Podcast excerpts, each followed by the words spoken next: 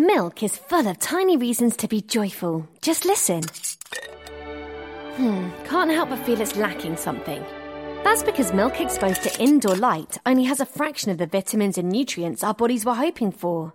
This, though, this is milk from an Aluma certified light protected bottle. That's more like it. To step into the light, the bottle's gotta be right. Search lightdamagesreal.com. We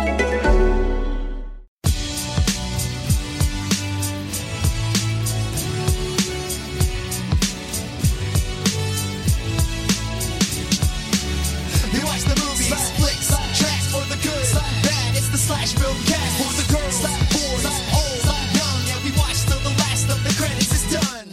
Hello, everyone, and welcome to the Slash Filmcast, the official podcast of SlashFilm.com. I'm David Chen, and with me are Devindra Hardawar. and Kristy Puchko. Devindra. Welcome back. You were not here last week. Uh, I think you were Yeah. in Taiwan at Computex, right? Yeah, it was a fun trip as always. Uh, very cool. And uh, did you see any movies while you were there? I did. I did end up seeing uh, Jurassic World: Fallen Kingdom because it was released there last. Yeah, it was week. released internationally before it released in the U.S. Very confused why, uh, but I ended up seeing it with a bunch of like I think several classes of uh, Taiwanese school kids, and they really like Chris Pratt. Like whenever that guy just talks, he says anything. It's not even a funny line. Like they will just eat it up. So. Mm. I yeah, I don't know. And kids love dinosaurs, so that was a fun crowd to see it in. And uh, I can't wait for our full review because it's uh it is an improvement over Jurassic World. So there is that. Overall, thumbs up or thumbs down, Devindra? On Uh, thumbs halfway. I Uh, really like the set pieces. I I have to rewatch uh, Lost World actually because I feel like it's very similar to that movie in that at times it's very well made, but it's also super dumb. So yeah. Kristy, I think you also saw it uh, as well, right? Did you see? I Jurassic did. World? I Yeah. also saw it. Thumbs up or thumbs down from you? I'm gonna go thumbs down. I uh, my, I, my reviews on Pajiba. I'm not Yeah. a fan of this one. I Yeah, have not Velociraptor claw down. yeah. Uh, I, I have not seen Jurassic World: Fallen Kingdom yet. We'll be reviewing it on the Slash Filmcast when that movie comes out. Uh, I did have a chance to watch Jurassic Park this week uh, with my wife, who uh, was watching it for the first time. oh wow.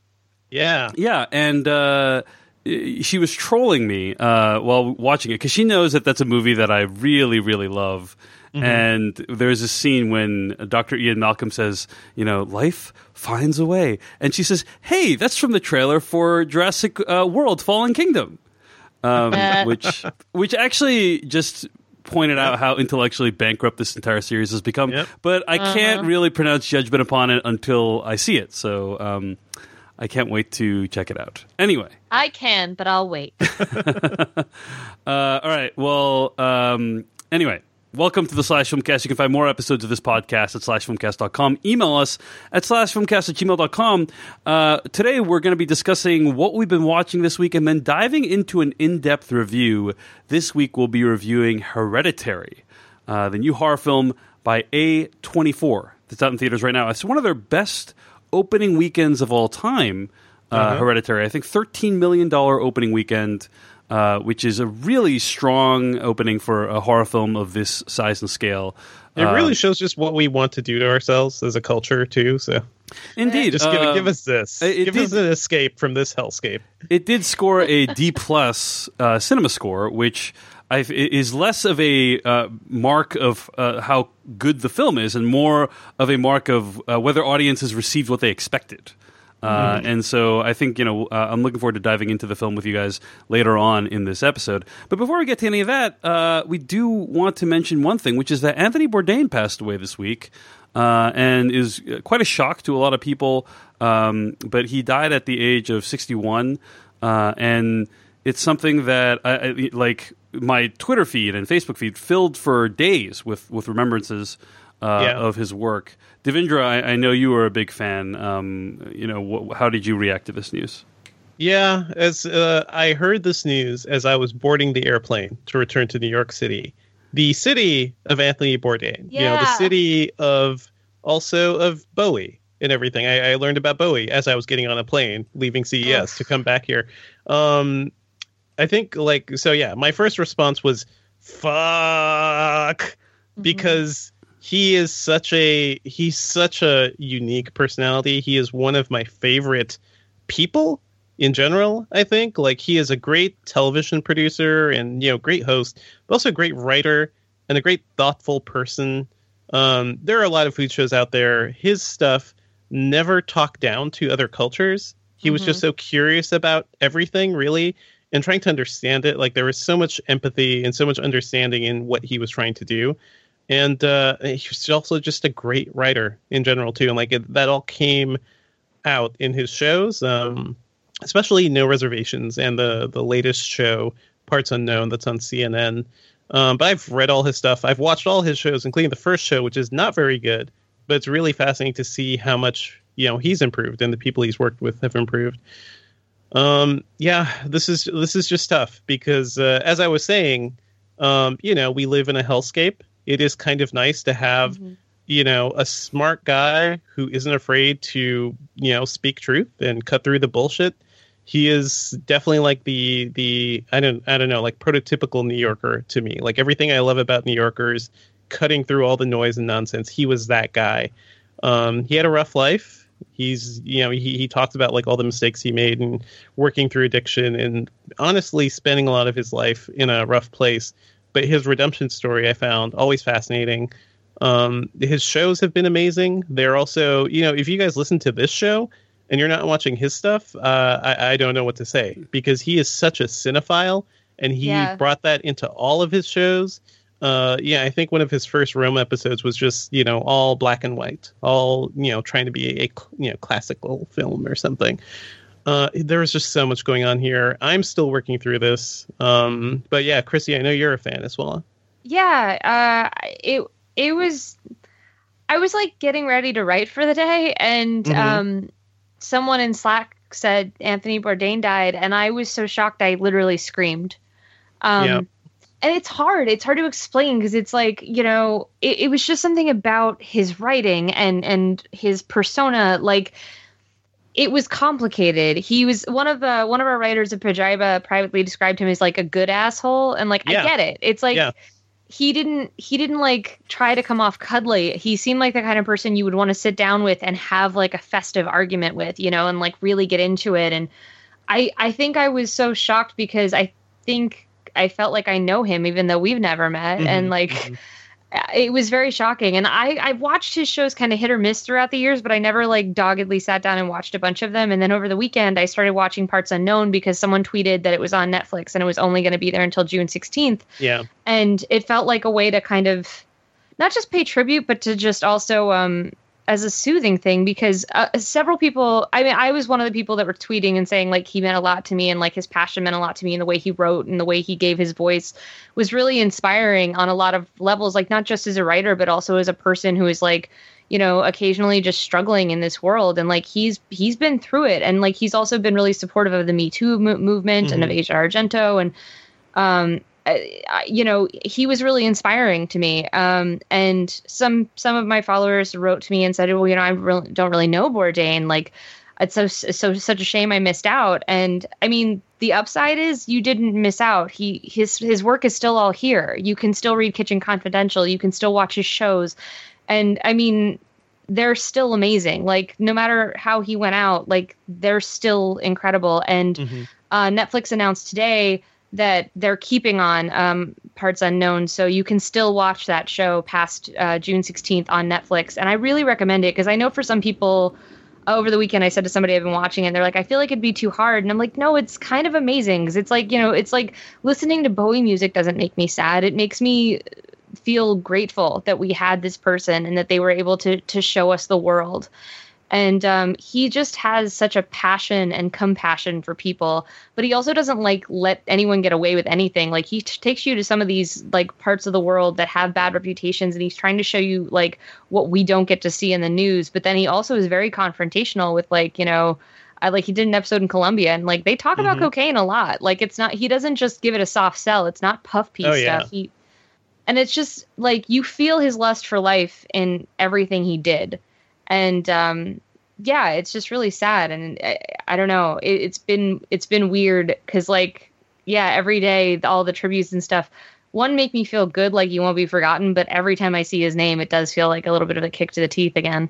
Yeah, I, think especially because things are so rough right now, it was it was great to have somebody like him around. You know, Yeah. like okay, the the world is okay if you know somebody like Bourdain can be around and you know call people out And push back. Push back, yeah, and do the thing. So it's especially tough. And like you were saying, like such a he had such a passion for life that yeah, it was incredibly sad to see it cut short. So I mean- yeah, check out the shows, everybody. My final comment on this would be last week, Jeff and I were talking a little bit about um, Mr. Rogers. And it's like, I know this seems like a weird comparison, Mhm. but in the same way that, like, the Mr. Rogers doc encourages you to, like, okay, Mr. Rogers has passed, but now it's on us to be the Mr. Rogers that we want to see in the world. And I feel like it's the same thing with Bourdain. Like, Mhm. it sucks that he's not around anymore, but um, I think that it's now on us to, like, to try to push and be that person that we want to see online and in the and in the fight and in our writing. I think you know we should continue to be inspired by him. for sure and also travel travel is like the thing Absolutely. i got after you know I, I i've always been kind of an anxious traveler but really diving into his stuff he really sparked that interest in me and kind of helped me kind of get out of my comfort zone and start going places and not be afraid to travel on my own at times too. Mhm. um, i think that's the big takeaway right? Travel try to understand your fellow humans because that's what he always did so well. There is a piece of the New Yorker that Bourdain wrote in April of 1999 uh, that kicked off his writing career. Uh, it's entitled "Don't Eat Before Reading This." Uh, You guys are talking about living life to the fullest. For, for some reason, you know, people have been sharing a lot of Bourdain's writing online this week, and uh, I just randomly want to share this one paragraph that is the one that has uh, stuck with me this week. I don't. It's not. It's not like his best paragraph or anything, but it's just like the one that sticks with me. He writes here, "quote uh, Like most other chefs I know, I'm amused when I hear people object to pork on non-religious grounds. Swine are filthy animals, they say." These people have obviously never visited a poultry farm. Chicken, America's hmm. favorite food, goes bad quickly. Handled carelessly, it infects other foods with, with salmonella, and it bores the hell out of chefs. It occupies its ubiquitous place on menus as an option for customers who can't decide what they want to eat. Most chefs believe that supermarket chickens in this country are slimy and tasteless compared with European varieties. Pork, on the other hand, is cool. Farmers stopped feeding garbage to pigs uh, uh, decades ago, and even if you eat pork rare, you're more likely to win the lotto than to contract trichinosis. Pork tastes different depending on what you do with it, but chicken always tastes like chicken. End quote. Anyway, I just thought, I was just like, huh, I never thought about that uh, that way. Um, but There's so uh, many more insights for you, Dave. No, I know, I like know. you're, I, I, I know you're that's like, not wow, like the, pork. He has a point there. And that's not the most profound. That's not the most profound point. But the, the the idea behind it is that like that you have choices in life. Like you can choose. You know.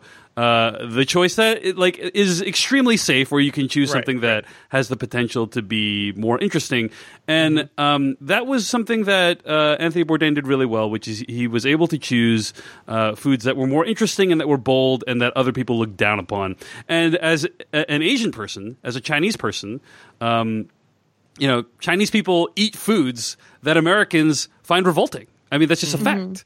Uh, and that's not something that Anthony Bourdain ever. Uh, uh, he he was never revolted uh, or never turned up his nose at at uh, any kind of food, no matter how. he has eaten some um, terrible things, but especially if it was something he had to do to be respectful to the host, he Yeah. yeah, he do it. It's just man.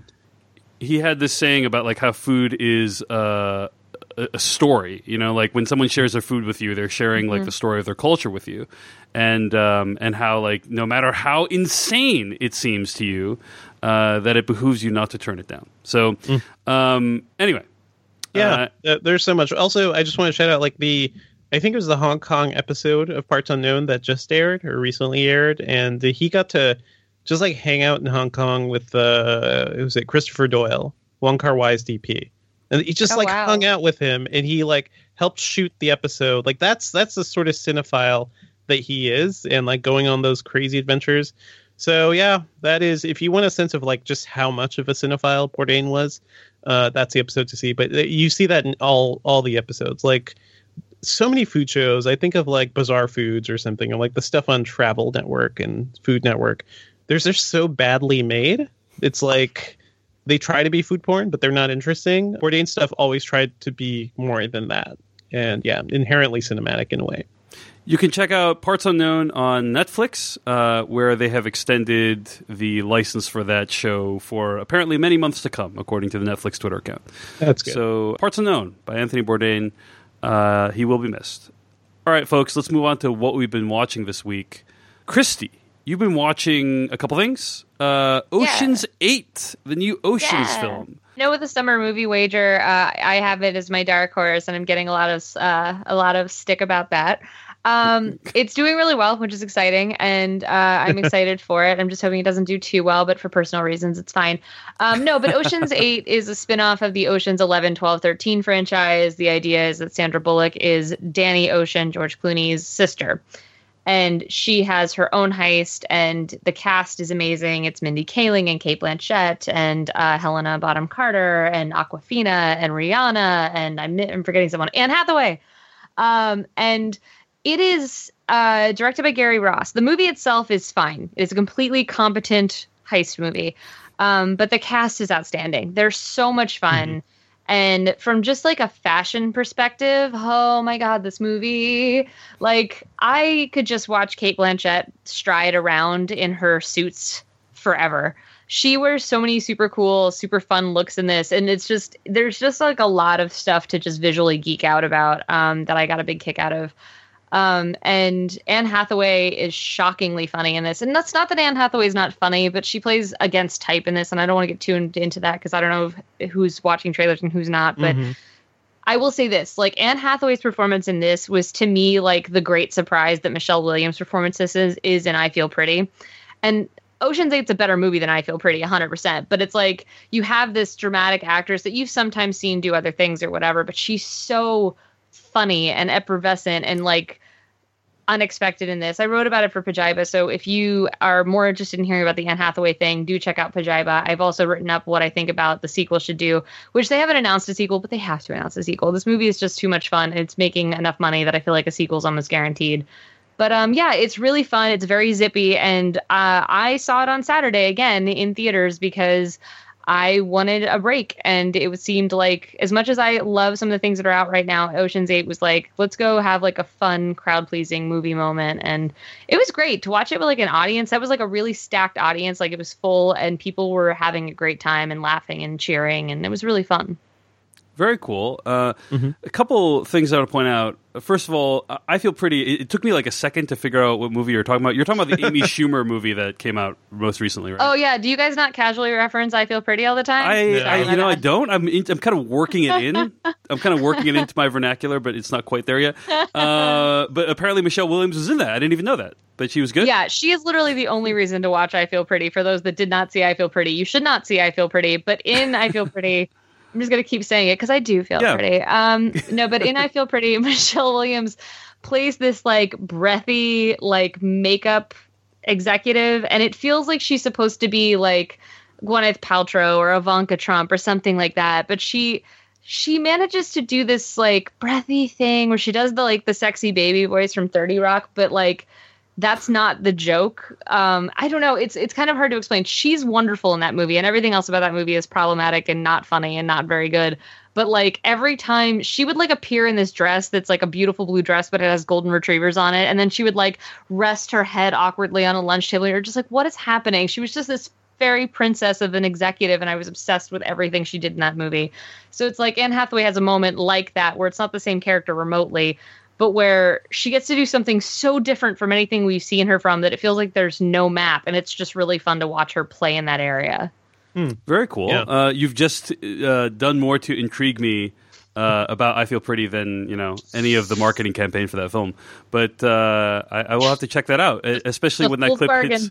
Especially when that clip hits YouTube in six months. Um, But uh, also, you, you know, someone pointed this out on Twitter the other day, and it completely blew my mind.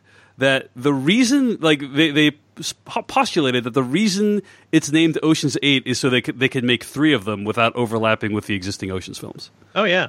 Um, Yeah. Didn't even occur to me that that was the reason, but uh, now it makes complete sense. Yeah. Um, there's been a lot written about Ocean's Eight. Uh, Kristy, I'm curious if you've read any of the writing about it. Like, for instance, I think like David Ehrlich wrote this piece for IndieWire about how uh, studios that choose people like Gary Ross to make movies are taking the quote unquote safe path. Um, I think Amanda Hess wrote something about how uh, Ocean's Eight is like like we, we have to stop with the female led reboots of male led films because it like we we- basically like it's better to tell original stories rather than trying to like do the same thing but also do it with feminist ideas and you know uh, try to redeem the original in some way. Um, what is your opinion on kind of the the discourse around this movie? Well, I mean, I think the frustration coming from critics about Ocean's Eight is justifiable. It's that um, Gary Ross did not make his own movie; he Mm-hmm. made his version of a Soderbergh movie. And like Gary Ross is not a guy known for his style. He's uh, what's the word? A workman? Is that what I'm thinking? Journeyman, journeyman. I think Journeyman. Seabiscuit would say otherwise. I mean, to be fair, I haven't seen Seabiscuit since it came out, no, so maybe I, I, I, like, yeah, I don't, I don't know anything about Seabiscuit. he's not a but- guy with a strong visual stamp is what i'm Yeah, saying and yeah. like i i feel like you know it, it's a little frustrating that with oceans 8 they gave it to him and when they announced that i was like the cast is great but gary ross does not make me Mhm. excited and it's the same thing Mhm. to me as the solo argument with with ron howard it's not that ron howard's not a good director it's just that like you know ron howard doesn't give me Yeah. like an immediate taste in my mouth of what that meal's going to be you know what i mean To, to, to paraphrase Arrested Development, him.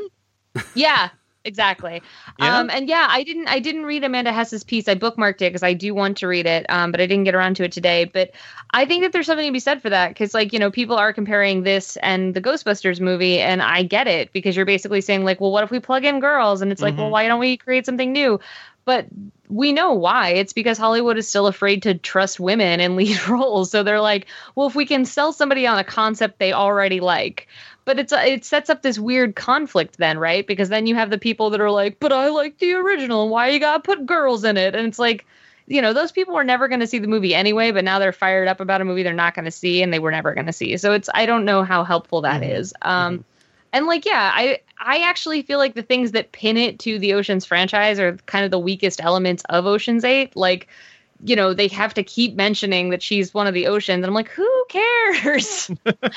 Like no spoilers but i mean her being related to danny has nothing to do with this plot. Yeah, he was clearly. Yeah, she was clearly a close sibling to never be. Never have come up in any of the first Right. three Oceans Yeah, films. uh, it's hilarious. I, for me, the biggest issue here it's not just that Gary Ross is kind of a boring director, but this movie screams to have been directed by a woman. Mhm. You know, and I think it's that's like a fundamental. Uh, almost, it's practically like a cinematic crime that a woman didn't get a chance to make this movie. Right, because you're making a movie about women in like a Mhm. man's world, and you're making a woman a movie that's supposed to be by women and for women, and or like for women and about women, and then just you know put a woman in the director's chair. Like a woman co-wrote the movie, and like there are all these amazing women in it. Like it's not that I think only women can tell women's stories, but I do think that there would have been like Or it's an more like, yeah, added- it- like if you're gonna choose a man, you know, Gary Ross, really? You know, I mean, right Yeah. right like i mean that's the thing it's like i'm not necessarily like they had to pick a woman but like i, I feel like gary ross is you know gary ross is safe in a lot of ways Yeah. and not Mhm, just his mhm. directing style. So yeah that's part of uh in my piece for pajiba about what, what i want to see if they do an oceans nine. Yeah i want to see a female director in that spot. There are so many exciting female directors that are working right now. Give one of them a shot. Let her play with this world and these characters and you know because it's like there's good fashion stuff in it but some of it feels kind of like a checklist. Like there's like one shot of shoes where it's like women like shoes right? Okay let's move on I I think I had I had a fever dream at one point where Sofia Coppola made this movie, and just imagining what that would be like, something like Right? that, right? Like somebody Yeah. with actual visual sense and who has been making movies, you know, trying to say something about women for a long time. Yeah, and this movie is like so much about fashion and so much about luxury and like they're they do like have moments where they're like, look at the jewelry, look at the whatever. Um, but it's not until like the actual Met Gala that I feel like the movie understands how much fun it is for women to watch these fashion moments. Um, so yeah, there's there's like missed opportunities like that that I would really like to have seen further explored. In Amanda Hess's piece, she writes here for the New York Times The men of Ocean's 11 got to do one thing the women of Ocean's 8 do not star in a good movie. Uh, upon, Oh, upon second viewing, the 80s Ghostbusters and Overboard aren't lofty critical achievements either, but at least they're originals, which gave them the room to become phenomena. Note to Hollywood: when women complain that they aren't afforded the same roles in Hollywood that men are, they weren't speaking literally. End quote. um, so yeah, it's it's a good piece and uh, very interesting. But uh, despite all despite all those terrible things I just mentioned about the movie, uh, Kristy, I'm glad you had a chance to enjoy it. Or, or I'm Yeah, glad it's fun. Yeah, It it's, could be better. Yeah, It's you know that it was it was breezy fun, and uh, I've been told it's a perfect date movie. So um, I think we'll Yeah. we'll check it out at some point. Um, uh, you know, I do want to do uh, so. That's Ocean's Eight. It's out in theaters right now. I do want to do a uh, brief check in on the summer movie wager because you mentioned. Uh, oh hey, you- like Ocean's Eight, you didn't put on a summer movie on your summer movie wager It's on my list. dark horse. Uh, it's your dark dark horse, horse. Uh, but it does in fact look like at its current trajectory, it's going to come in around nine or ten, right? Yeah. For uh, for the summer, It could, yeah. which uh, you know puts it right around where I put Ocean's Eight on my list. Um, how are you guys feeling about your list at this point? I mean, do you guys feel like, oh man, really some terrible decisions I made during the It's course not that the I think I made terrible decisions. I wish that I had more faith in Ocean's 8 and less in Solo, but I'm still feeling confident. All right, all right, Devindra, any thoughts? But we didn't know. We had no idea. For the record, when we Uh-huh. did that wa- summer movie wager, we knew nothing about Solo, except that it was about like that it's about Han Solo, and like those numbers have been depressing. The, the solo Yeah. numbers, uh, it is basically become apparent that Mm-hmm. Solo: A Star Wars Story will be the lowest grossing live action Star Wars film of all time, and that includes the original trilogy, not adjusted for inflation. Like, it- you know, like we're talking like Empire, you know, Return of the Jedi, like those movies, not adjusted for inflation. Um, so it's it's pretty rough going for Solo: Star Wars Story. Pretty Uh, rough. Yeah. I think like my big regret is I have first of all I put Deadpool two way too high. Um, I think I had it at like number three, and it's not going to be number three. Um, and I put In- Incredibles two at number four, and I think that was a big mistake because I think Incredibles two is going to do really really well. I think Incredibles two is going to be like uh, based on the the buzz and the pre-sales, it feels like it has a chance to be this year's Finding Dory.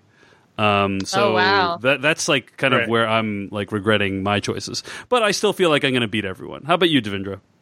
Uh, I mean, honestly, I haven't been paying much attention, but I also have Incredibles two at number four, and you know, I should have, I should have just had more faith in my gut instinct uh, for what Ron Howard would do with that movie, um, and put Solo much lower than three. But you know, whatever. I think the Um, biggest yeah. failures of Solo are not as a result of Ron Howard. You know, Uh, but- uh, Eh, I would say they're eh. the scripts.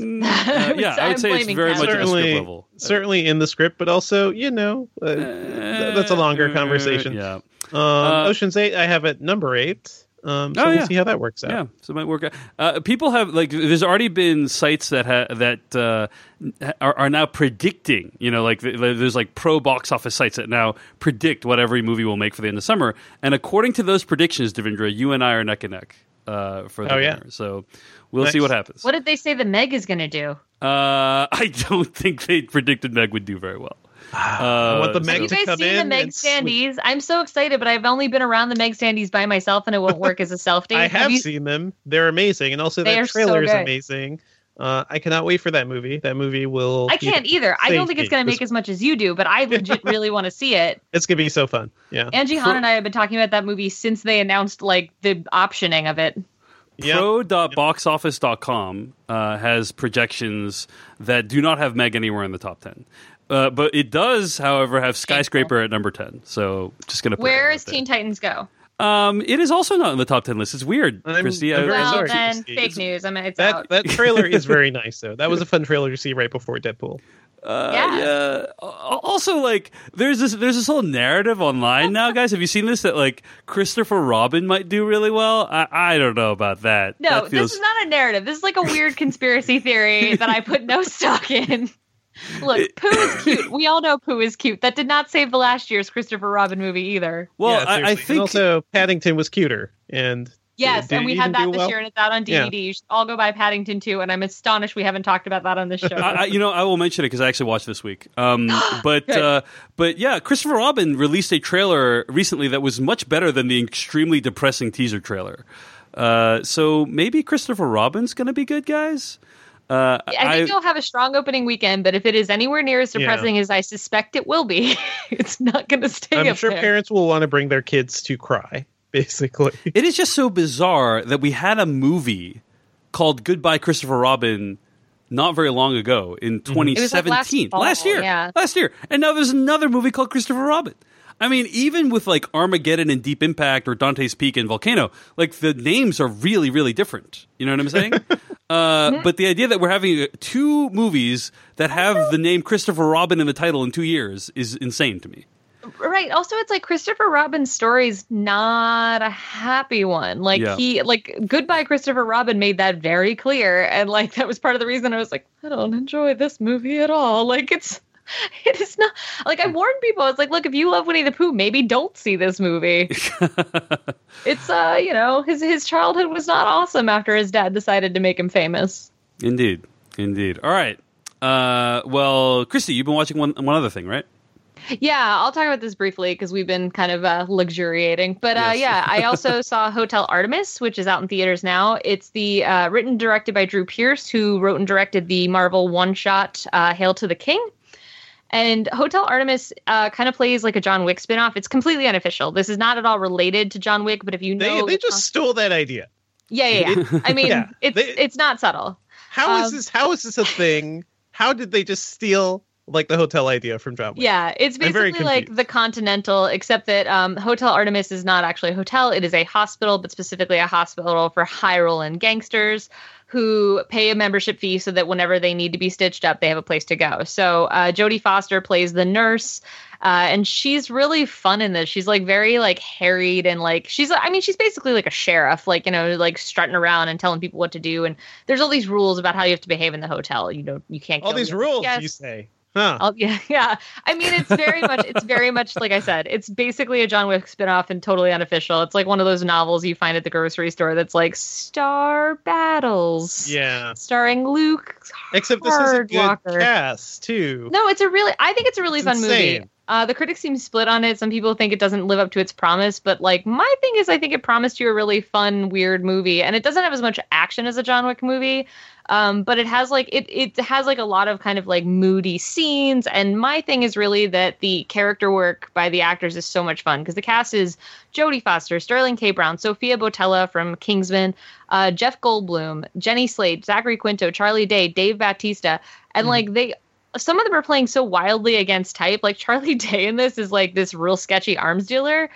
And uh, that's Jeff not a spoiler. It's on the posters. Jeff Goldblum is fantastic in this. It's so I don't want to say anything else but it's just so much fun to watch. Like I, it's just like a really good, weird, like dank, gritty movie that like you know, it's really great for like a Friday night or you know, it, eventually when it's on digital, if you want to just have a beer and kick back to it, I think it'd be a really fun movie.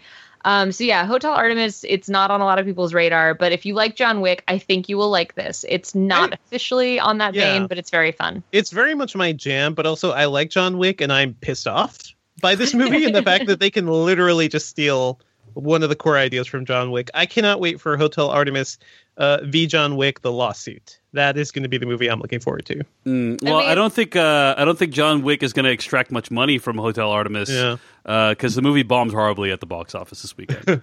um, but It doesn't matter. It doesn't matter how much money it made. It matters how much money the studios have, right? Uh, yeah, I guess I guess that's true. But yeah, uh, Hotel Artemis came in eighth at the box office this weekend uh and made three million dollars in over two thousand theaters. So. Out. Uh, pretty rough, pretty rough. But uh, that's sad to hear. But uh, sounds like Kristy Puchko is a fan, and you'd recommend yeah. this movie. Yeah. I since we're going to talk about a really harrowing movie today, I was like, let's. I'm going to talk about some fun action movies that, that you guys will enjoy. So yeah, Ocean's Eight and Hotel Artemis, they're good times. See them in theaters. Devindra Hardawar, what have you been watching? Um, on the plane to Taiwan, I finally got to check out Thoroughbreds, uh, which is a it's an interesting film. Uh, it's written or directed by uh, Cory Finley. It's about two uh, upper crusty girls in Connecticut um, who really live in that bubble. And having grown up in Connecticut, I, I can only imagine what that life was like for so many people. Um, you know, I, I used to play college. I used to play uh, soccer, and I'd visit other high schools and be like, "Man, this school is just so much better than where I was." So that's that's my you know experience of rich Connecticut. Um, but yeah, this movie's about two girls. Uh, one who went through uh, I don't know how to describe it, like a, a traumatic event involving a horse, and it was a very violent event. And she is kind of reconnecting with one of her old friends. Um, I, I think in a way just to help her re-socialize. I think the concept here is that the you know the initial girl with the horse incident is having some severe psychological issues, and her friend uh, they end up connecting on a deeper level, but also turns out her friend who seems to have the perfect life uh, may also relate to her in other ways too. Uh, this movie is really about them connecting, and uh, at one point, uh, there is a plan to murder the normal girl. I don't know the second girl's father-in-law. It's all very complex, um, but actually, uh, I had a lot of fun watching this movie. There's a lot of like dry, dark humor here. It's a lot like Heather's, I'd say, um, except like not as uh, maybe not as flamboyant as that movie. It's it's it's very dry. It's kind of subtle in terms of what it's doing. Um, but yeah, I really my main reaction to is like, oh man, this is what rich people in Connecticut are really up to. It's a lot of like horse murder and plotting to kill each other, I Mm. guess. Uh, but yeah, worth a watch. All right, that's thoroughbreds, and yeah, the trailers look really provocative, and it's gotten good reviews. So Yeah. I'm hoping Also, to- two great actresses, uh, by the way, Olivia Cooke, who's who's great here, and Anya Taylor Joy, who's been in a bunch of horror movies recently. Great performances from them. And also, I believe this is the final uh, final movie to be released with uh, an Anton Yelchin performance Yeah, too, and he's sad. great in this. Yeah. yeah. Uh, well, that's Thoroughbreds, and it's available on video on demand or on planes, which is where Devindra saw on planes. It's a good plane movie um, because it's a good looking movie, but also you know you don't need a giant screen for this one. I want to mention a couple things that I watched this week. Uh, had a chance, as I mentioned, to see Paddington 2, uh, which is something that uh, my wife really wanted me to watch. And also, I've heard from a bunch of critics that it's very, very uh, delightful. It's so and good, Uh, yeah. it's delightful. It's delightful. It's, it's uh, really good. Um, it's like a perfect family film. And uh, if you want to be delighted, if you want to be moved, if you uh, want something that's really visually inventive and very stylized, um, Hugh Grant giving his all. Hugh Grant giving a great BAFTA performance. nominated performance. Yeah. you. yeah. yeah, yeah. Um, then you should check out Paddington 2. Uh, it sounds like you both uh, enjoyed it as well. Yes. I love Yeah. that movie. I like literally. It's. I mean, like I know it's really early to do top tens, but it's it's in my top five right now. I, I think Paddington Two is a absolutely splendid movie, and beyond just being a really cute, really fun movie that's great to watch when you're having a bad day because it'll just lift your mood like a million balloons. It's also like really inspiring because like Paddington's whole deal is that like no matter how bad the situation, he's trying to make it better and he's trying to like find the light and you know, I watched this in January and it was really wonderful. And I'm just, uh, I'm super glad that it's out there. Like, it's on DVD. I bought it. I, I love it. I'm excited to share it with my nieces because, you know, they love Paddington. They love his coat. They love his little bare face. And I think they'll get a real kick out of watching him clean windows with his behind. There you go. It's Uh, a it's a really fun like a, the there are some set pieces in that movie too that are so much fun. Agreed. There's also like nods to classic silent comedy. Mhm. Like, there's a nod to like some Charlie Chaplin stuff. It's really clever. yeah. It's like uh, very smoothly done. the the director is very talented. Paul King. He did like uh, Mighty Boosh. You know, a bunch of uh, episodes of Mighty Boosh, and so Yeah, yeah. Uh, definitely like a really distinct uh, visual style to the film. Uh, but yeah, I, I agree with everything you guys have said. It's a thing that if you're feeling down, it's something you watch uh, to cheer yourself up. It's extremely British, um, so that's a bonus for some people. And uh, unfortunately, it didn't do super well at the box office in the United States. It made about forty million dollars. Uh, did a, an extra 180 million, do- uh, you know, in foreign sales. But uh, I, I think it, this is a movie that basically uh, deserved better than it got in terms of the number of people that saw it. So I, I, think would say, it, it kind of it got caught up in all the Weinstein stuff though because it was a Weinstein movie and they, that's they had to sell it off before it was released over here or they did sell it off. So you don't have to feel bad about watching it. it deserves a second look, uh, and it's out on video on demand, Blu-ray, DVD right now. So check it out, Paddington Two. I had a chance to uh, watch a couple movies about sneakers and sneaky people.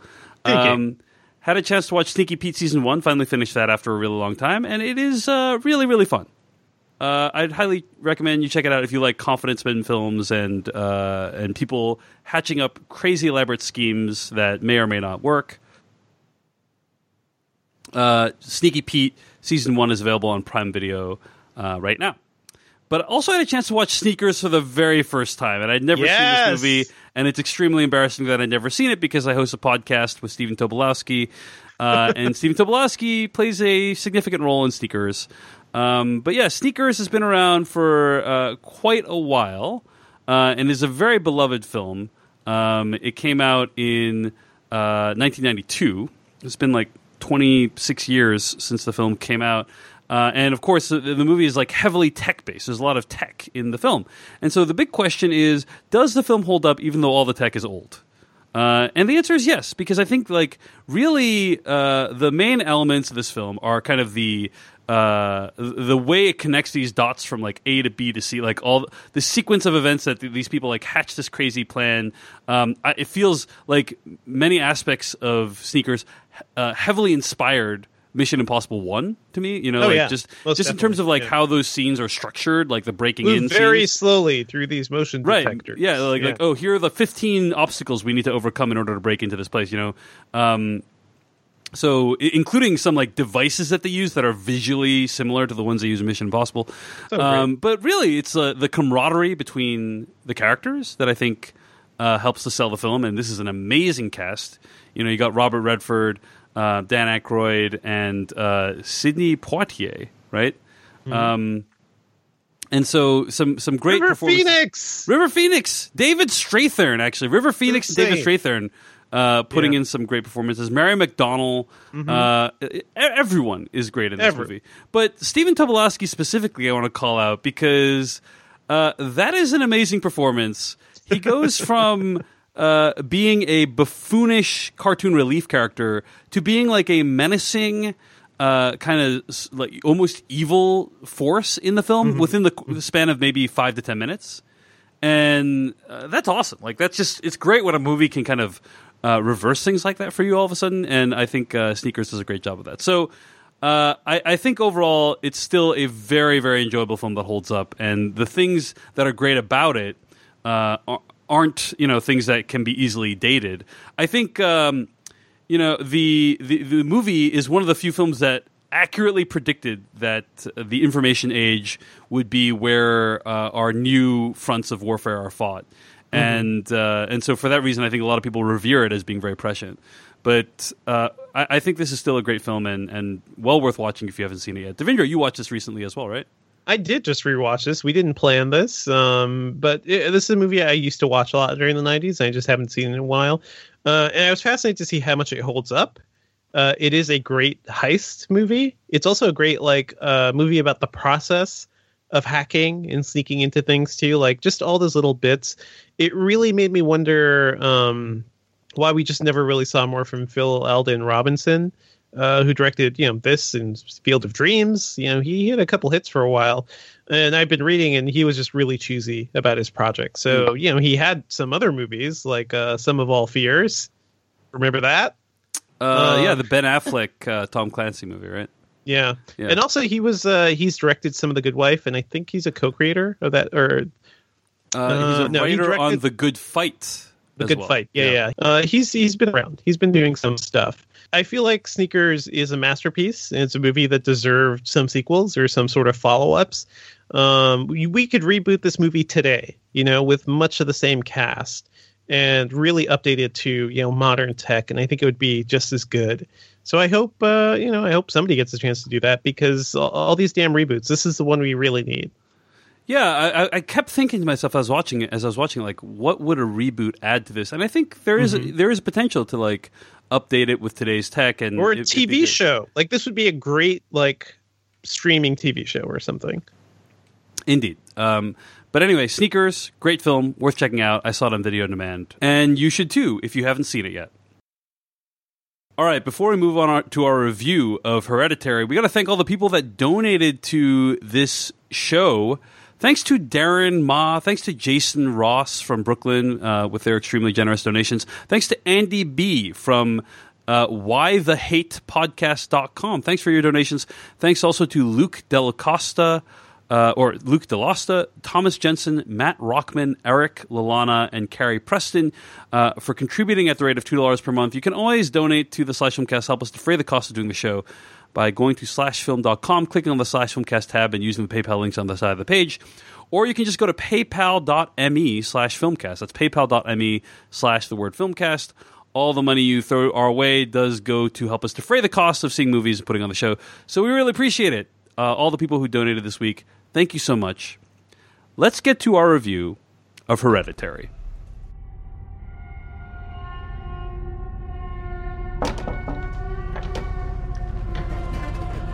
Come on, Peter.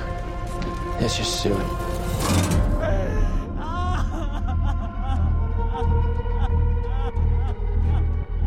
It's heartening to see so many strange new faces here today. I know my mom would be very touched and probably a little suspicious. My mother was a very secretive and private woman. It's Grandma. You know you were her favorite, right? Even when you were a little baby, she wouldn't let me feed you because she needed to feed you. She was a very difficult woman, which maybe explains me. I recognize you from your mother. What? Sometimes I swear I can feel them in the room. That was from the trailer for Hereditary, the new film by director Ari Aster. I'm going to read the plot summary from IMDb. When the matriarch of the Graham family passes away, her daughter's family begins to unravel cryptic and increasingly terrifying secrets about their ancestry. Uh, I'm going to go to you first today. Uh, you tweeted Mm-hmm. about Hereditary, and you said the following Clenched my teeth so hard during Hereditary, there was blood in my mouth after. So, yeah, Yeah. good horror. Uh, tell us more about that. Did you re- did, is that a true story? Did you It exaggerate? is a, it is a true story because uh, I have uh, when I go to sleep, I wear a mouth guard to keep my teeth from like grinding. Yeah, as do I. Uh, Yep. yeah. Yeah, yeah, it's a, it's a good thing because uh, your gums erode if you don't do that for some people.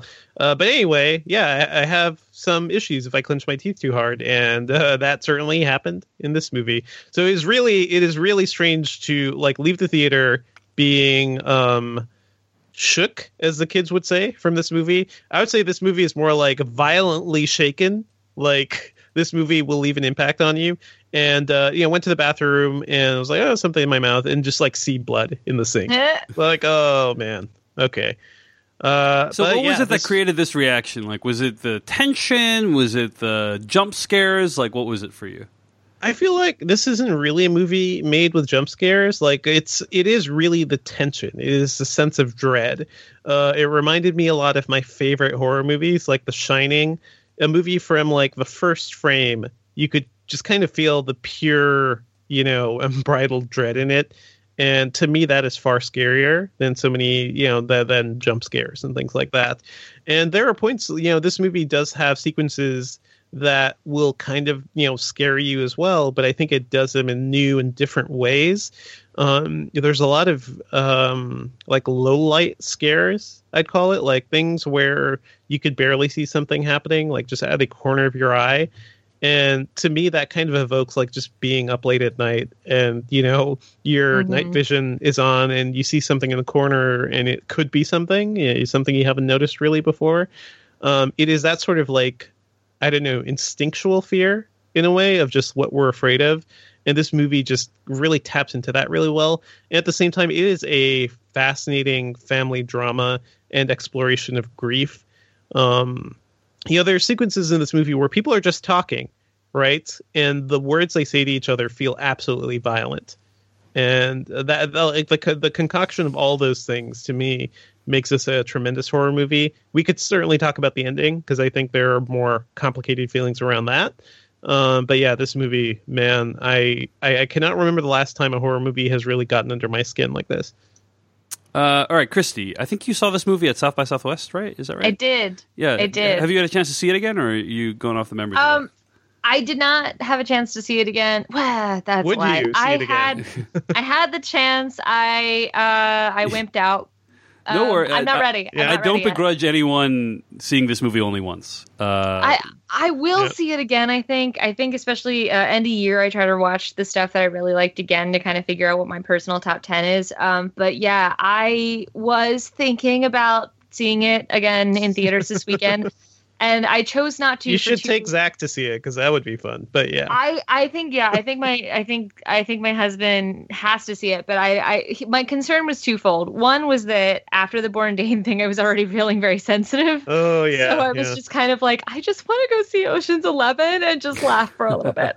Um, but two, and we can get into this uh, more in spoilers, but two was that I've heard that audience reactions to this have been very different, and I didn't want to spoil what Right. for me was an amazing experience because at South by Southwest, I saw this at the midnight screening. Uh, it was the same night I saw Ready Player One, and I looked up my tweets because I was I remembered that I was tweeting, but it was two months ago, and I was very tired. so you saw uh, two horror movies that night. I see. Yes, one that I loved and one that was terrible. Um, but it, I tweeted, uh, "It's 3 a.m. and I'm never sleeping again." Hashtag Hereditary. uh, I was up until 5 a.m. that night. I could not sleep. I got back to. I was staying with a friend. I got back to their home and I uh, turned all the lights on in the room I was staying in uh, for reasons. And even with all the lights on, I could not sleep. I was just too freaked out. And at 5 a.m., I basically collapsed. And it was mostly because I was interviewing Ari Aster and Nate Wolf and Millie Shapiro the next day. So I had to be somewhat sharp. And I rolled in. Oh, I rolled in looking like death warmed over, and I said to them, like, "This is your fault. Like, you've done this." Um, but I, the interview actually went well. I'm really relieved. um, but I was terrified because I was like, I think I slept an hour and a half that night. night. I was so so so freaked out. And for weeks after, if there are two images in this movie that if I think of, I really do have a hard time going to sleep. Mhm. Um, but yeah, I love this movie. I think that it is. I said uh, in my review, I think it, I think Aster is a new master in terror. I think that this is a very unique horror film that plays uh, against what people expect, and uh, I think that's probably why it's getting very strong reactions. uh, what did you like most about it, Kristy? Like, what what what uh, aspect of it resonated most with you? I don't remember the last time I was this thoroughly terrified through an entire movie. Like I like I really love the Babadook. For me, that's like a touchstone of recent mo- modern mm-hmm. horror that really Yep. freaked me out. I really I remember vividly watching the Blair Witch Project in theaters opening weekend and how scary that was. But both of those things like kind of took time to like brew their tension this brews its tension so quickly that like I was, and this is kind of gross, and I'm sorry, I was dry heaving throughout Hereditary. Um, I and there are certainly sitting- shots that would make you just. But, like, not even 'cause I was- Yeah. a hundred percent, but not because I was grossed out, but because I was so anxious that like my Mhm. my I was just my body was I was having a panic attack. I basically had a panic attack for most of the movie, Oh wow. and uh, which yeah, so lots of reasons why I don't necessarily say I would go see it again right away. Um, but no, I thought that I think that the dramatic tension in it is incredible, and then it's like when they start actually adding in the horror elements, it. I just I couldn't deal. Like I, Mhm. I was I was really freaking out. Like it, you know, I, I watching movies. Yeah, we know we're watching something that's fiction, but there is something away about the way Aster put this together. It's like watching 2001 or something. Like your Yeah, your brain can't deal. Like your brain starts freaking out, and um, I think it's masterful. I obviously think it's not for everybody. Um, and I actually warned my brother-in-law Mhm. uh, about this movie because he was like asking, he's like, "Yeah, I hear there's some scary movies coming out," and they had liked A Quiet Place, and he's like, "Is it like A Quiet Place?" I was like, "No, no, it is not." um, but he he he saw it over the weekend. I was I was really excited. He like te- texted me to tell me he had really screwed up dreams all night. um, Mission yeah. accomplished movie. yeah, yeah, I was like, that's fair, that's fair. But I mean, I Mhm. warned him. I said, like, it's not just that this this isn't just a scary movie. This is a traumatizing movie, um, and I I think it's really brave, and I think it's uh, pretty sensational. Yeah, I saw it in a semi-packed uh, public screening at the Brooklyn Academy of Music here, and generally a good audience. Um, so I did. I, I wasn't too worried about how it'd be. I think people were really into the movie. Right? They were screaming. They were saying "What the fuck!" like several Mhm. times. Yeah, Um, there was this one guy in my screening who sat in the absolute worst seat, like in the back, the back row, and like in the corner, like one of the edge seats. And I was just like, what? Yeah, at first, I was like, you know, the- going to the screening and stuff, I was like, oh, that's strange. That's a weird thing to, weird reason to be sitting there. And by the end of the movie, I was just like, what the fuck is that guy up to? What's he doing there? what? So yeah, that's what this movie did to me. Yeah, well, that's much like uh, some of the characters in the film, uh, I have a horrible secret, guys, which is that I thought this movie was fine. I didn't think it was amazing, uh, and I, I have not been talking about this opinion widely because uh, a lot of like. You know, the vast majority of critics have the same reaction you guys, which is like, "Oh my gosh, it's phenomenal." Some some people, I remember reading one reaction that that said, uh, "You know, I I love horror films. I usually you know watch tons of horror films, but like I saw it, uh, Hereditary, now I can't sleep anymore." I'm like, "Whoa, this is this movie's gonna be really scary, I guess." And uh, here's what I'll say is great: is this director Ari Aster uh, clearly is an insanely talented person. There's images in this movie Yeah. that sear their way into your brain. Um, and, and not just like uh, not just like a mise en scène or something like like he uses the camera and the editing in ways that are really creative. There, there's transitions that I remember from the film because of how effective they are. Right, and He's kind of using the uh, the lights out technique, like light to dark, real quick. Yeah. yeah, yeah, or, or like he using smash cuts in a in a way that's uh, Yeah. or, or time transitions in a way that's really his effective. compositions in general are just like there's so much going on in every frame. Yeah. You know, like it's so good. I, I mean, I mean, the movie opens with, uh, you know, you find out at the beginning that Toni Collette's character's mother has died at, at the be- like literally before you even see any images. i- i- It's Right. revealed to you that this was Death happening. hangs over the entire film. Yeah. Yeah, and and uh, there at the at the funeral, there is this photo of uh, the grandmother that like the resolution on the photo is so high. Yeah. That it feels like the grandmother's there, like in Yeah. reality. Yeah, yeah, yeah. It's And- unnerving. It's instantly yeah, it- and it's like it, it- right from there, like he starts blurring the distinction between uh, reality and uh, the supernatural. You know, like wh- and what is there, what's not, and um, and I think that's really interesting. I mean, I think I, I- so. I think from a technical perspective, the movie's exceptionally well made, and I really love the family dynamics. You know, Right. you have Toni Collette putting on one of the best performances of her career. Um, you got uh, Gabriel Byrne, who is like just trying to manage this situation. Yeah. He play, he plays her husband. He's just trying to manage. he has the no showiness in his performance, but it's also yeah. like all internal and all trying to like deal with this madness. Yeah. Yeah, he's like a complete side character in this movie, but he does a great job. And of course, the kids, uh, Alex Wolff and Millie Shapiro, who play Peter and Charlie, um, they also do they also do great. So there's Uh-huh. many amazing things about this film, and I, I would recommend anyone watch it. Like um um like if you or particularly if you like horror movies, you know, it's definitely something you should watch. I, I would not recommend it if you don't want to be scared and, and terrified and traumatized. Um, but I think like for me, it's just it's not my particular cup of tea because Sure. this because really fundamentally um, the storytelling is quite muddled in my opinion, and uh, I, I have read. I am not exaggerating. I've read no fewer than six explainer articles about Hereditary.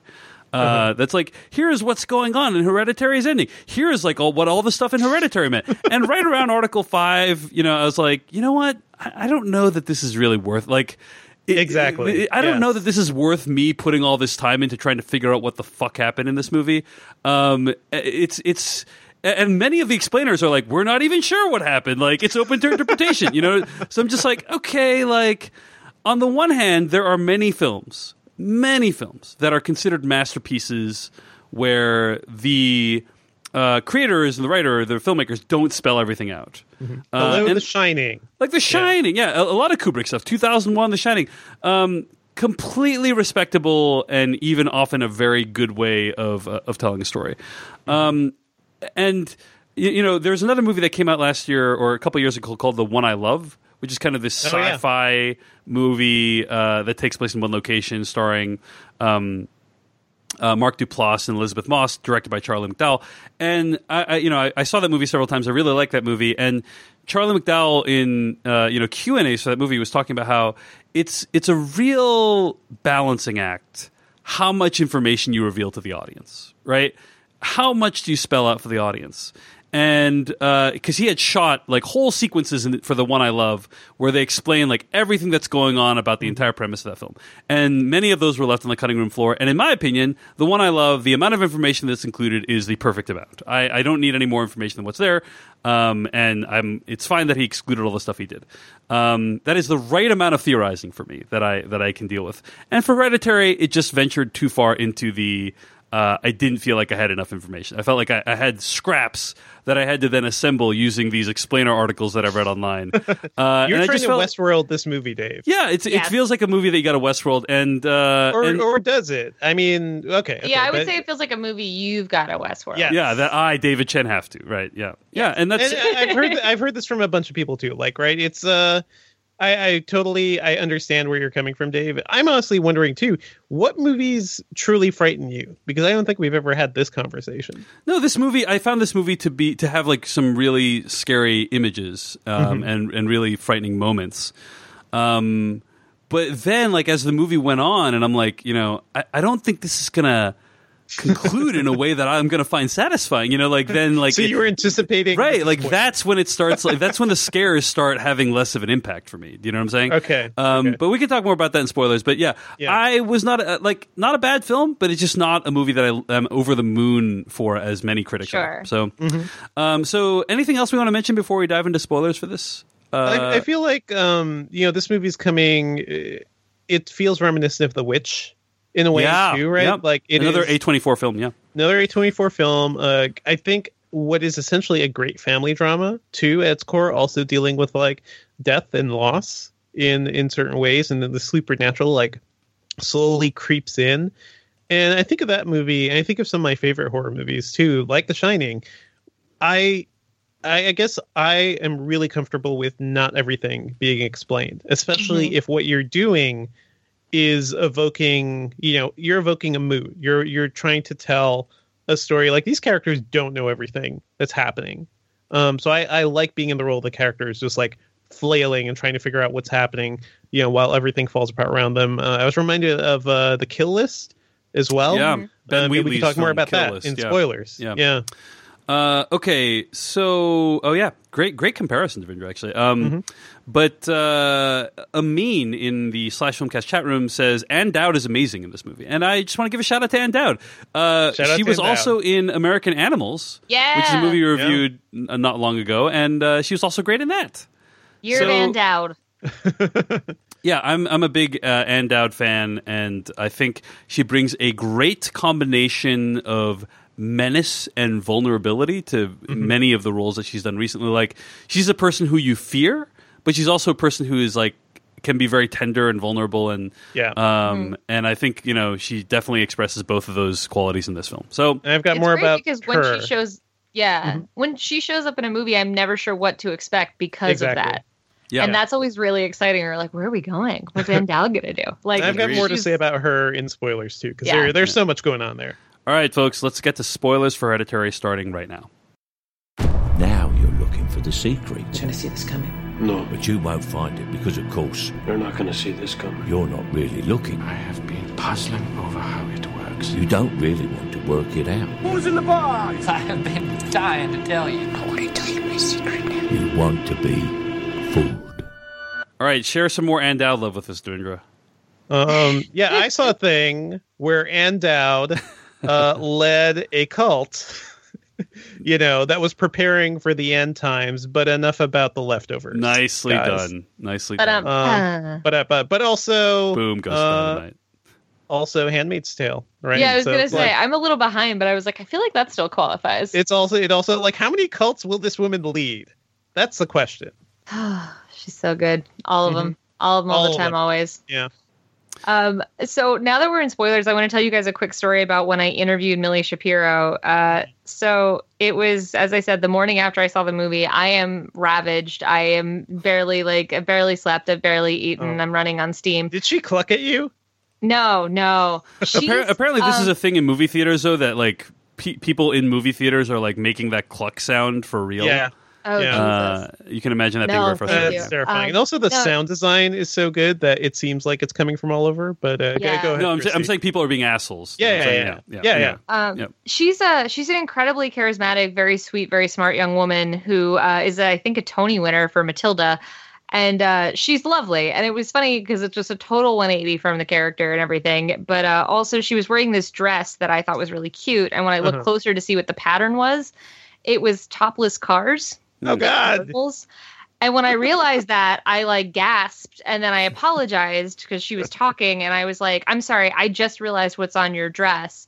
And then Nat Wolff and uh, Ari Aster turned and looked at her, and Nat Wolff went, Milly, that is so dark. That's so good.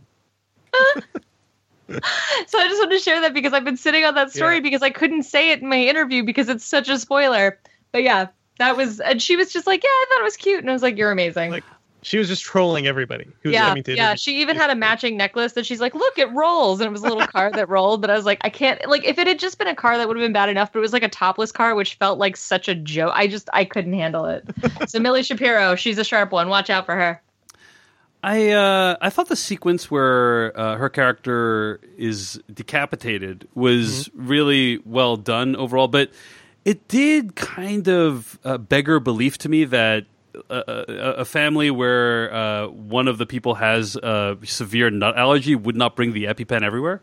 That is Uh, that's true. But also, teenage boys fuck up everything. No, yeah, he's he's a Yeah. reckless stoner boy who he's all he's all messed up at that point. So I guess it, may- you know, maybe Right. they, maybe they did have the EpiPen. You know, like right. maybe, Maybe. just didn't I, about I'm not really caught up in that. Uh, what I find so shocking about that is how it's staged, where Mm-hmm. like you think the breathing is going to be the problem. I 100% did not see that telephone pole coming, and I mean, I guess neither did she. But. Uh-huh.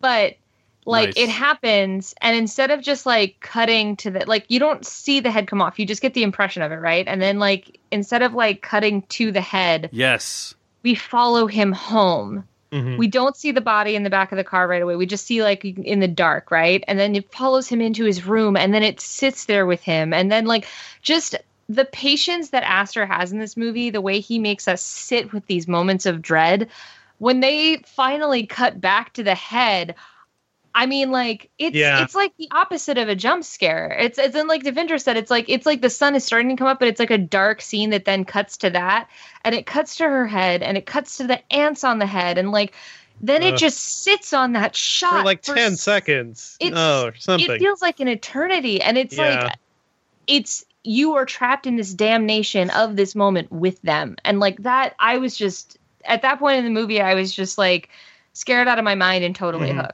Well, That's- I, I loved how basically I, I loved how he uh, is like basically completely catatonic. You know, Yeah. and, and that's Yeah. that's not something like we see Toni Collette's character have the big reaction to it, um, but we don't see we don't even see it. We hear it. we hear it. Yeah. Well, we also see her like you know in her room and and uh, wailing. Yeah, afterward. Um, Yeah. But but like Peter, played by Alex Wolff, like i he's actually so catatonic that he uh like becomes a terrible person you know because he doesn't when he gets home he doesn't even say hey by the way this horrible thing happened um we need to like Hey, he leaves he lets his mom discover it in the morning Yeah. like I mean, Uh, and it's like it's awful, but it's also like I don't know, like somewhat I, I, understandable right like Yeah, you 'cause, can like, Very what do you- Yeah.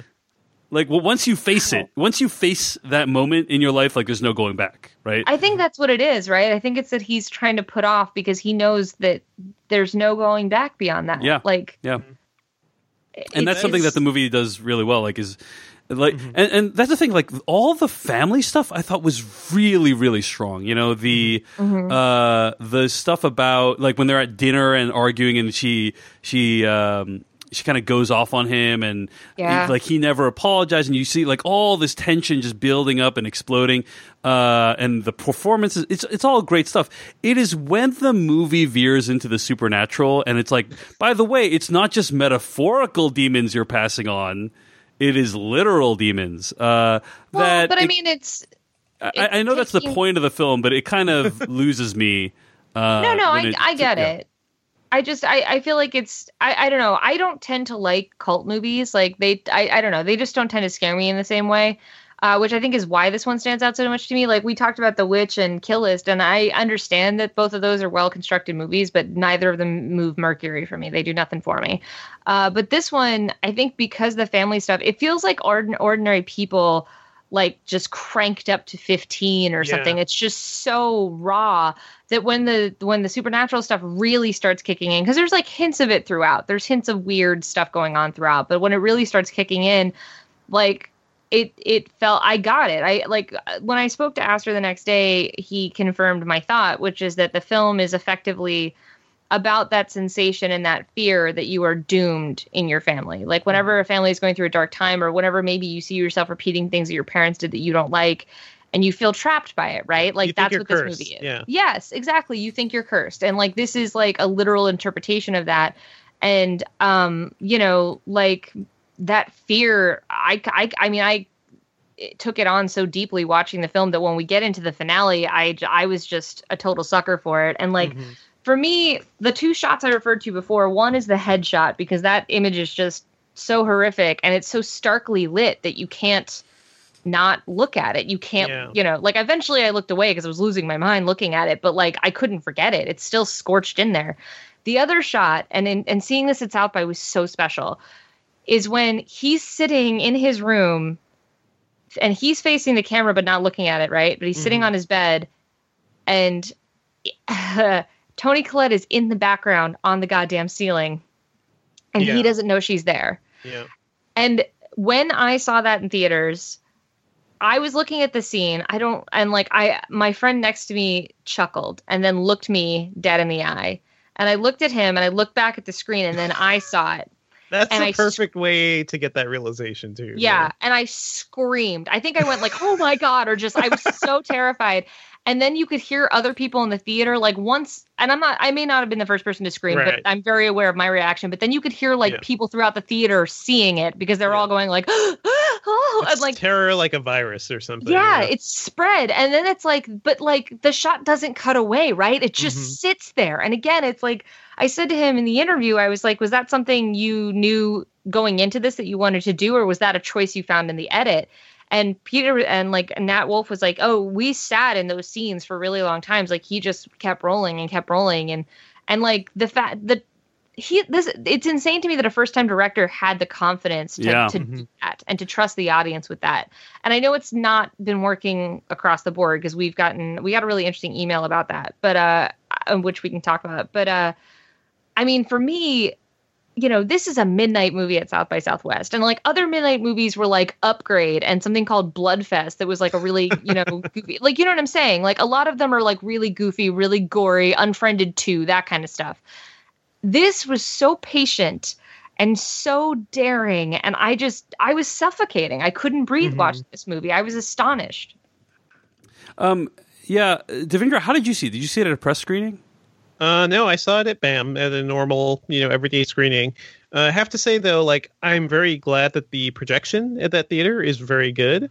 Uh, because I saw some people complaining like there were certain scenes where they felt like they should be reacting, they couldn't make out what was happening. It was because the theater they were in was just projecting it too dimly. So like that that you know ceiling sequence, if it's not bright enough, Right. you won't even you won't even see like what's happening Right. there.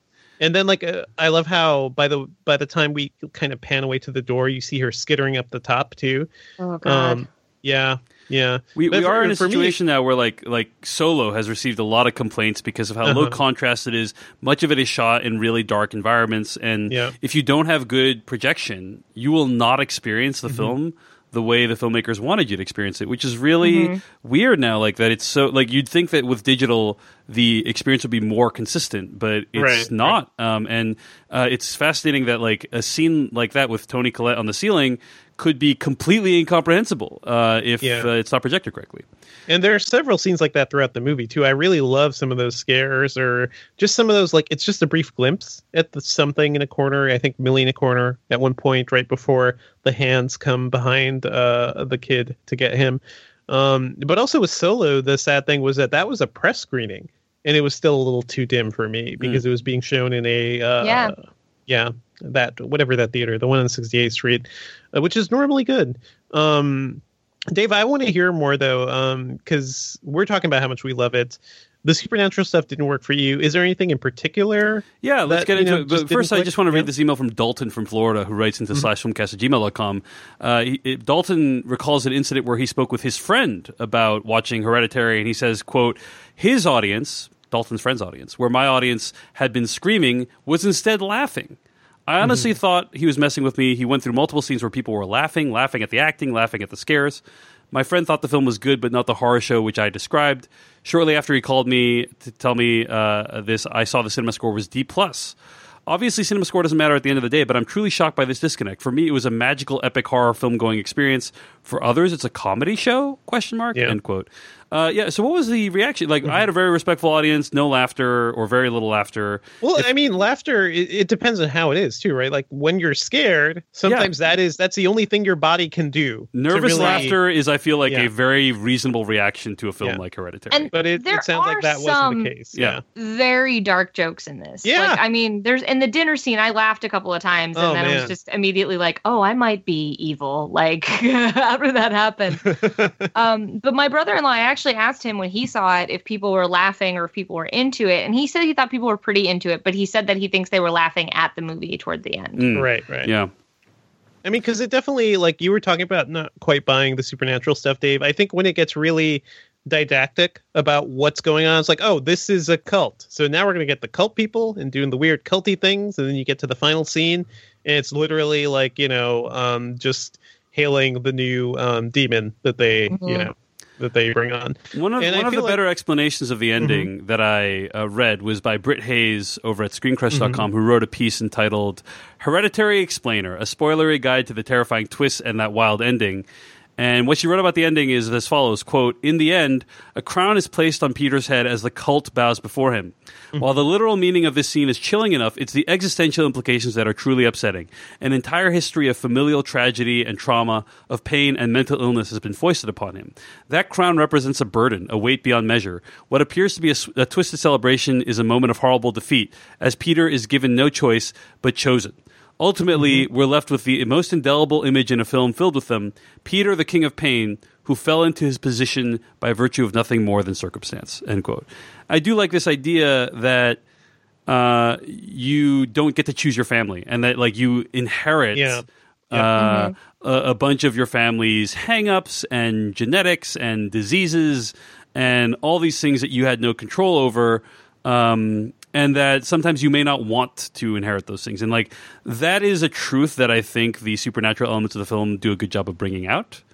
Um, But uh, you know, uh, as I said, I, I, I think that ultimately. Uh, I, I thought the movie was better when it was grounded. Like, here, okay, spoilers for the Babadook. Spoilers for the Babadook. Tune out if you don't want to hear spoilers for the Babadook.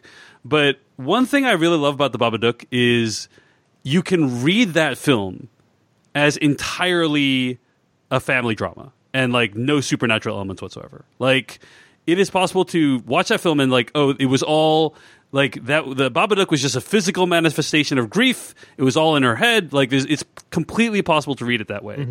I don't feel like it's possible to read this film that way like as though um as though like it's all in their head and it's not really a cult and it's not really like literally Paimon uh the demon. You know like it, I just don't think the text of the film lends itself to that reading.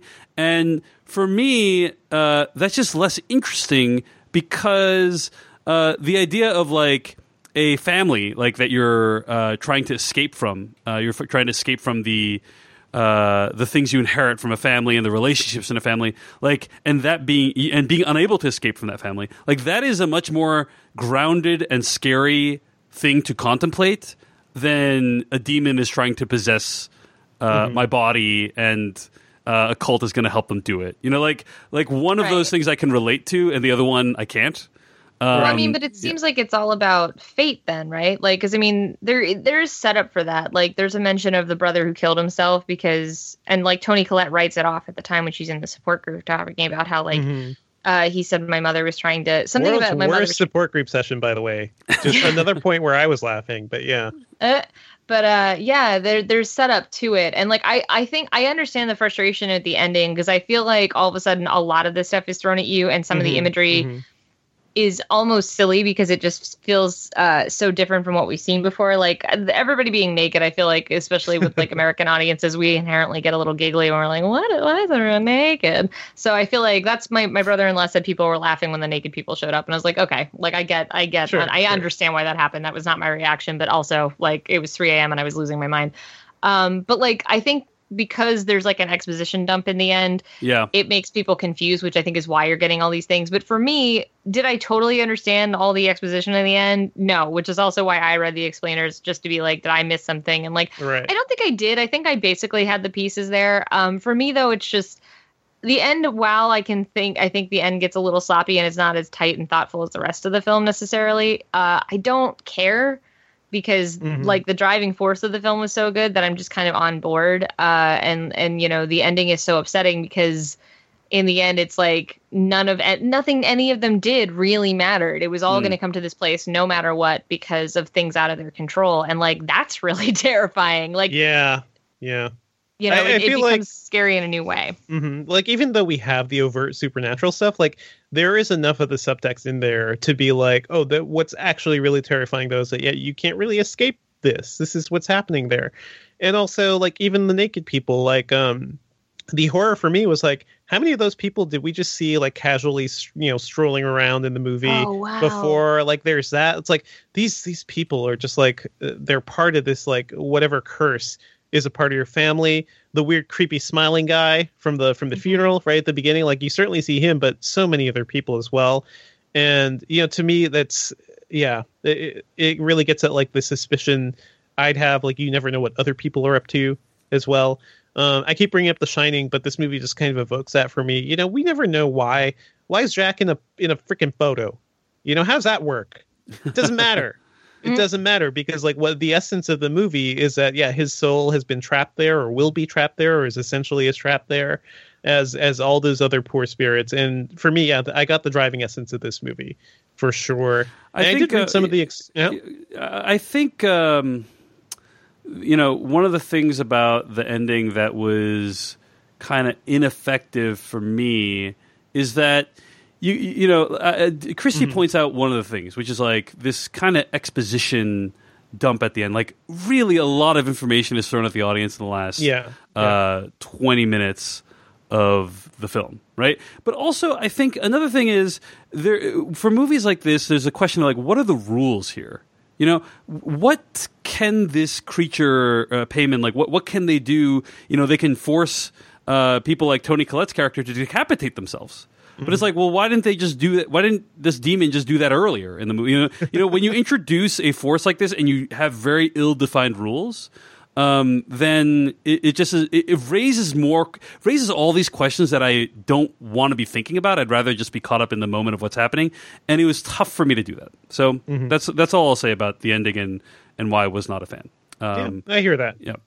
Um, but uh, any, uh, you know, uh, Kristy shared her kind of indelible image from the film. Like Devindra, uh, uh, any indelible images that, that kind of stick in your mind uh, as as we wrap this up? I mean, I think Yeah. for me, for some reason, the image that stuck with me was uh, the one where like it's her dream, and like she tells her son that it, it was a mistake to have him, and then all of a sudden they like start catch on fire and they start burning before she wakes up.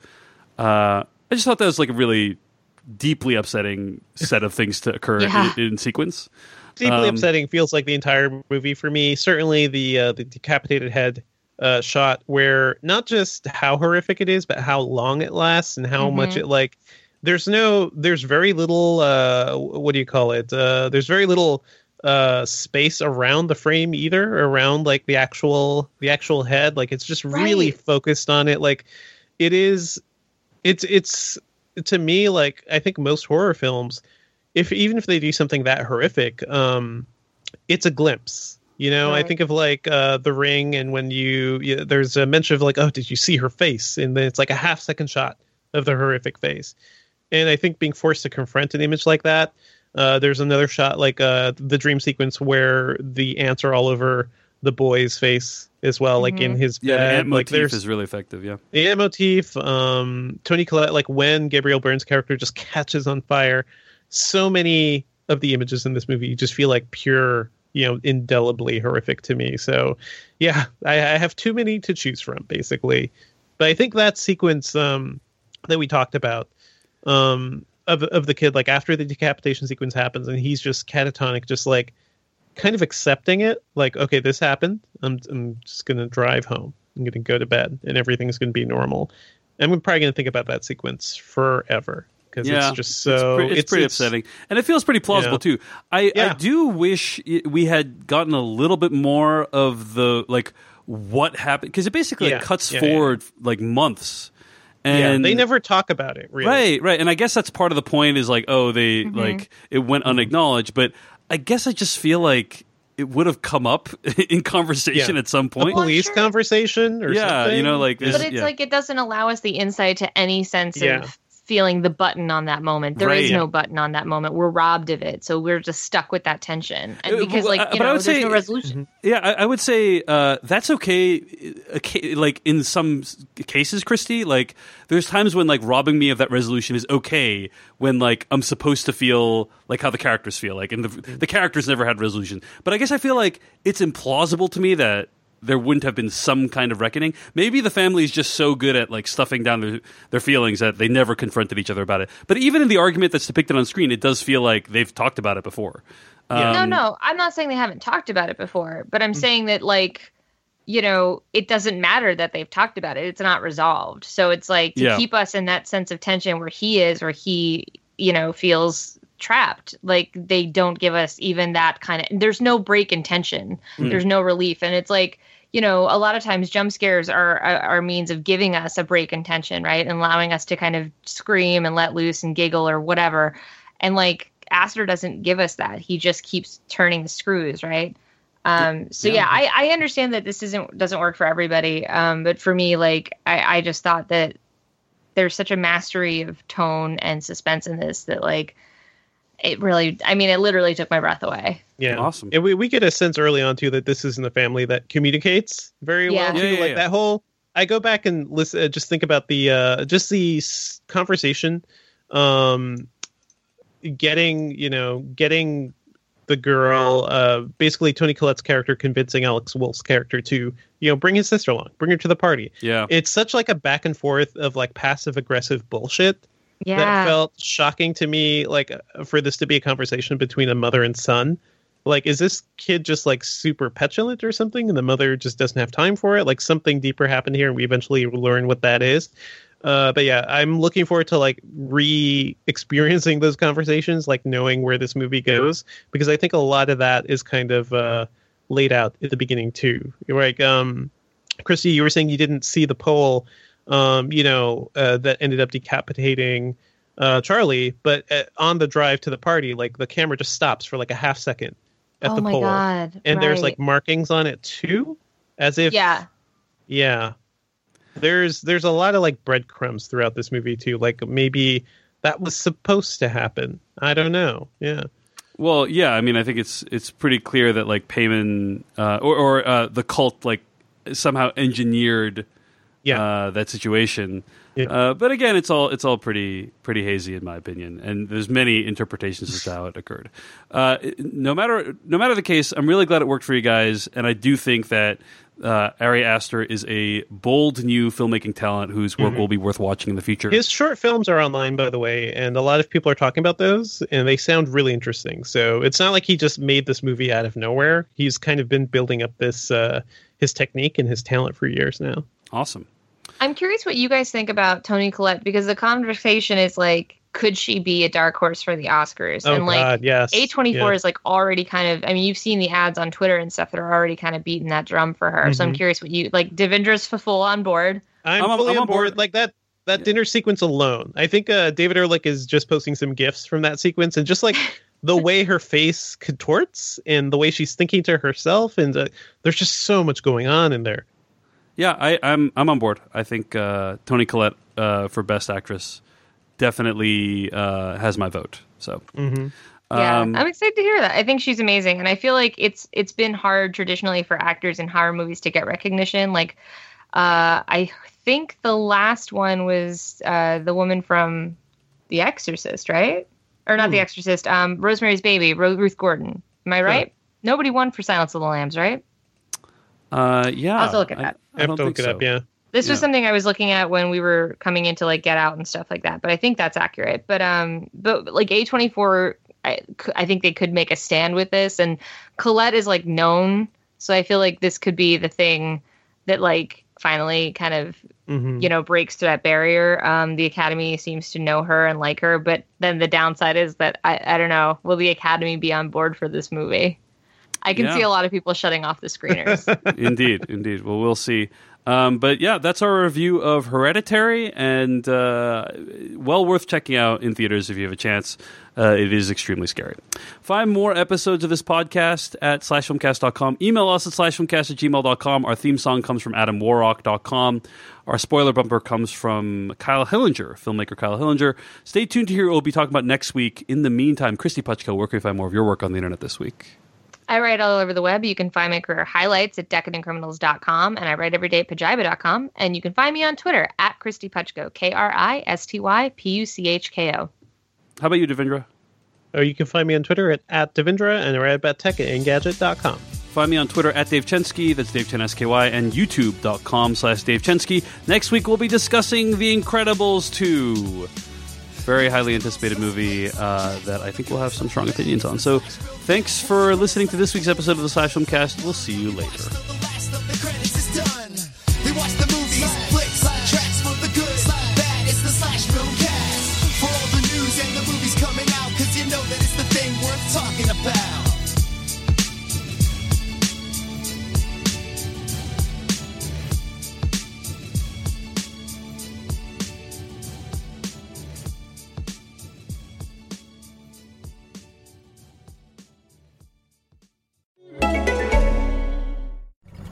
Our farm is a dairy farm. We only use organic feed. The cows produce, you know, quality organic milk. Yeah, all our hens are RSPCA assured, free to roam in and out of the sheds throughout the day. They lay a lovely yolk. The key to our beef cattle is looking after their, their welfare, keeping them happy. At McDonald's, we're proud to source quality ingredients from over 23,000 farmers from across the UK and Ireland. Good to know.